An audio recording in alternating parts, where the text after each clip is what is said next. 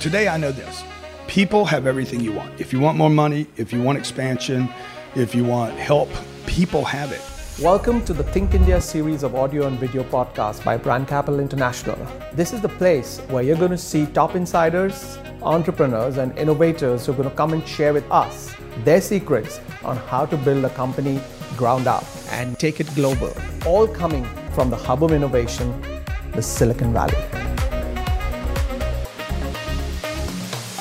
Hello, everyone, and welcome to another episode of Think India series. My name is Piyush Puri, and today I have with me Grant Cardone, who's a best selling author, a sales trainer, a speaker, and now an entrepreneur as well. Grant, I know that Forbes has called you the number one marketer in 2017, but tell us how did it all start? How did the journey from being a sales trainer to becoming a real estate mogul? You know, I've just been trying to figure my way out as a business person. I grew up in a little town where there wasn't a lot of opportunities for my skill set, which was minimal.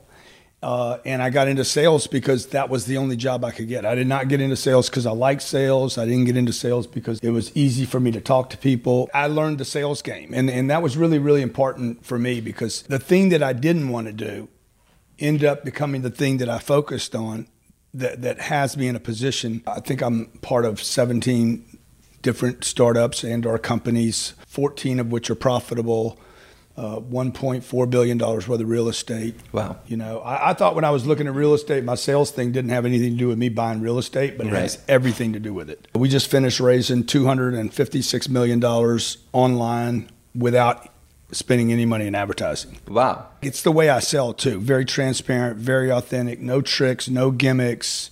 There's no modeling, you know, there's no, okay, you're crossing your legs, I should cross my legs. I don't do any of that stuff and it puts me in a really really good advantage because I feel good about what I'm doing. Right. I always feel good about the product that I'm selling. I understand people better because I embraced this sales thing that I did not want to do. Right. I would have much better rather been you know raised right here in Silicon Valley and been a smart guy. But it is it is amazing what you've achieved uh, in the last two decades. Uh, I know you've also authored a number of best-selling books, and you talk about your sales strategies. One of the things you talk about is uh, what you call information-assisted selling. Yeah, Can yeah. you talk a little bit more yeah, about so that? I grew up at a time where if you asked me a question about my product, my job was to ask you a question. It was very much divert, and I was uncomfortable with that. What I found out was that people, whether they, whether they called me or hit a landing page or they're walking into a retail store, all people walk in for is to know something. Right.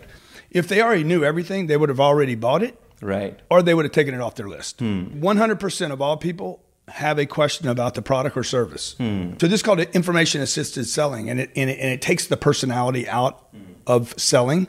And my job is to do one thing to assist you with information. Every sensitive piece of data is what I would offer in the greeting. Right. It wouldn't be how's the weather, how's your day, how are the kids, none of that stuff, which is really nobody cares about. Hmm. So information that's relevant. Anything that you're concerned about.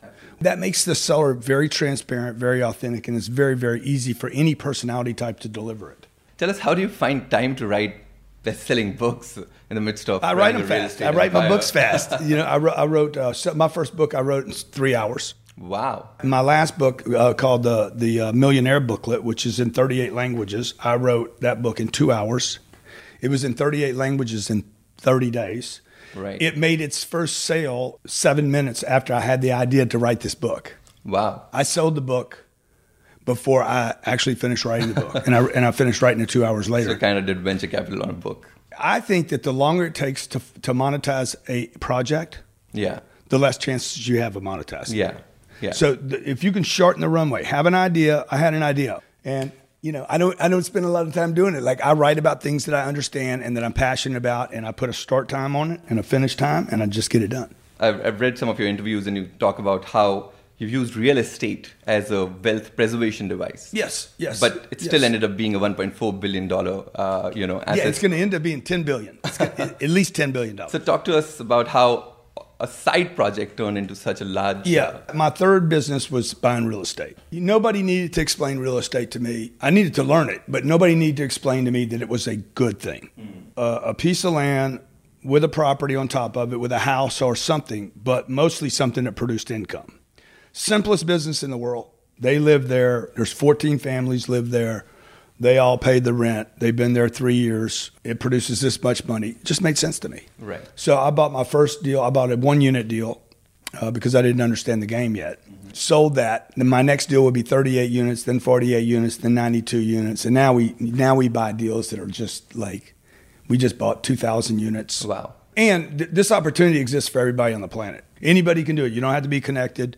You don't ha- actually have to have a lot of money, but you do you do need to pay attention. And and it it will end up being the biggest business that I end up with. My other businesses create money so that I can invest in other in, in no in the real estate. In the real estate business. Because the real estate will outlive me. Like the real estate, 100 years from now, that real estate will be here. I, I own real estate that will be around longer than Facebook. So, Mark, Mark, in case you heard that, uh, no offense, but So you did mention the opportunity being for the world and you know not just being in the US. Where do you really see the next growth spike coming from? India, man. India? How could it not be? Look at a map. India, China. How could it not be? People. And People. People have everything you want. I'd hear my mom say, "Don't talk to strangers," and I always said, "Well, who do you talk to?" yeah. And then she would tell me, she's like, don't mix business and family ever. Mm. I said, okay, don't talk to strangers and don't talk to my family. So who do I talk to? Today I know this.